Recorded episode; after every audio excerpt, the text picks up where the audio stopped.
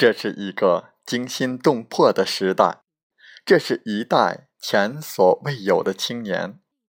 中国的未来，我们的未来，何去何从？欢迎来到青年读书时间，我们继续为大家分享尹帅军的著作。错的不是我们，是世界。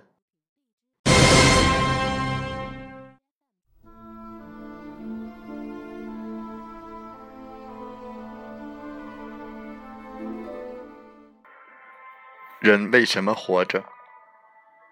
或者说，人活着是为了什么？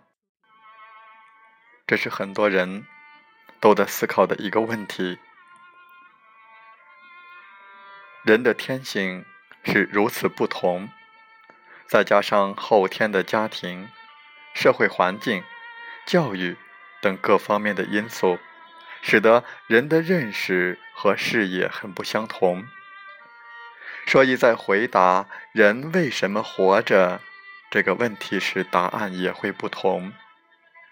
一个女人或许会说自己是为了丈夫、孩子和家庭；一个艺术家或许会说是为了完成一部作品；科学家或许会说是为了了解自然和宇宙的奥秘；一些人或许会回答是为了爱情，为了幸福。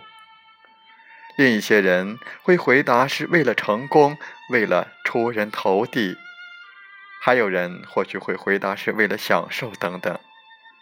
基督教徒回答是为了彰显上帝的意志；佛教教徒会回答是为了明心见性，求得正果；革命者会回答是为了改造社会。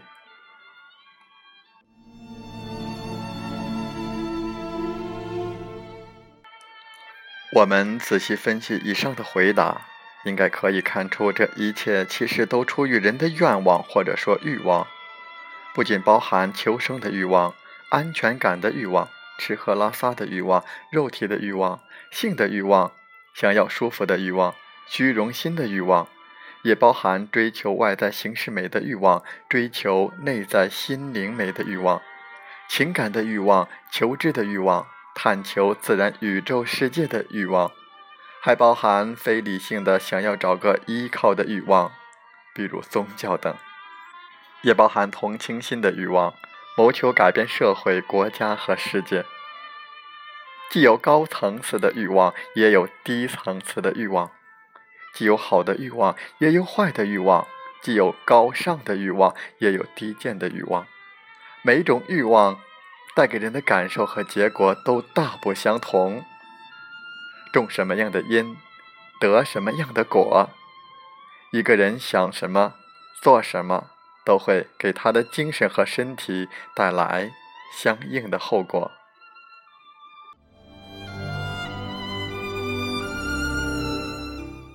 人的欲望具有天然的两面性，符合辩证法和矛盾论。当过分压制欲望的时候，人会感到痛苦；当过分放纵欲望时，人也会痛苦。在中世纪的欧洲和古代中国，压制人的欲望、限制人的自由，司空见惯。因此，谋求人的自由和解放就成了一个时代主题。但是，由于对人的自由和欲望的压制是如此深重，以至于反抗力量。来得格外猛烈，不可避免的出现了矫枉过正。尤其是在欧洲，当基督教衰落之后，基督教的神被打倒，人们再也没有一个可以敬畏的对象，不再担心死后到底是上天堂还是下地狱。基督教的道德标准丧失了，被看作骗人的东西，人的行为也因此失去了顾忌。更重要的是，基督教衰退后，资本主义兴盛起来。资本主义的原则就是利益至上，弱肉强食。资本主义的消费文化不断开掘人的物质欲望，人的肉体、精神都成为消费品，都可以明码标价的出售。同时，资本主义还借着法律的名义，借着权利和自由的名义，鼓吹一个人的行为若是不损害他人的利益，便是合理的，便是他的自由和权利。鼓吹人们放纵物质欲望，如此一来，便无所谓道德与不道德了。但是，当一个人放纵欲望时，尤其是放纵物质欲望时，他也会很痛苦。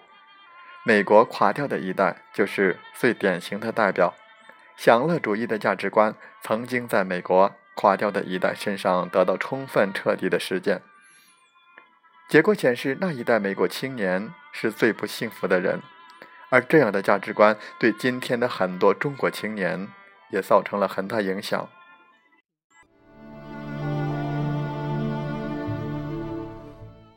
许多人认为，只要有钱有权。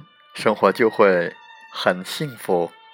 现实中，我们也可以看到很多这样的例子。有些人热衷于一夜情，因为他们生活空虚。然而，这种随心放纵的性生活换来的是更大的空虚，如此便形成恶性循环。很多纨绔子弟就是典型。这样玩的结果。就是贪婪腐化，甚至走上犯罪的道路；就是越来越不适应社会，没有值得信赖的朋友，没有值得信赖的感情，没有稳定的心态。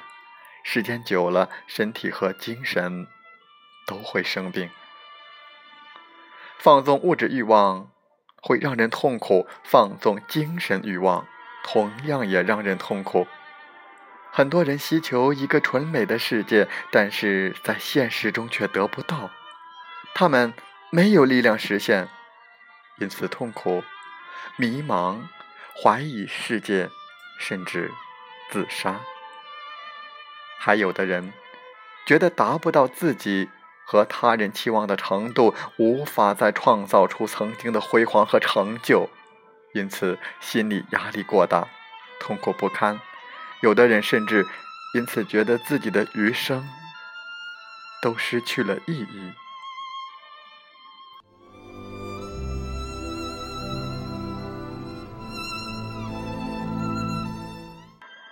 我们可以看到，极端追求物欲的人很难体会到人与人之间的温情和爱，很难体会到美好。一个守财奴不大可能懂得乐善好施。和仁慈，一个花花公子不大可能懂得真正的爱情，而这样的人也常常在生活中怨天尤人。我们可以看到，生活幸福的人通常不会放纵身体的欲望，他们严守内心的规则戒律，对得起家人，对得起孩子，对得起自己。他们的内心丰富多彩，不需要再用低层次的物质欲望来填补什么。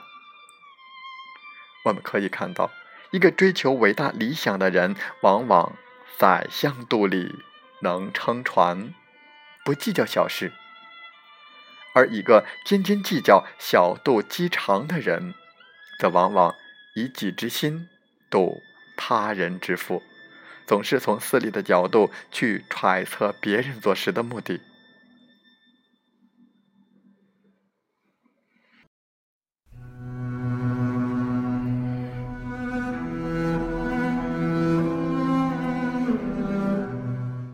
我们可以看到，不同的欲望之间是有矛盾的，没有对不同欲望的统筹协调，人的内心就会经常处于。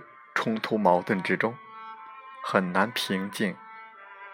一个人必须学会管理好自己的各种欲望，管理好精神和身体，必须学会修身，学会自治、自律。真正自治自律的人，才是独立自主的人。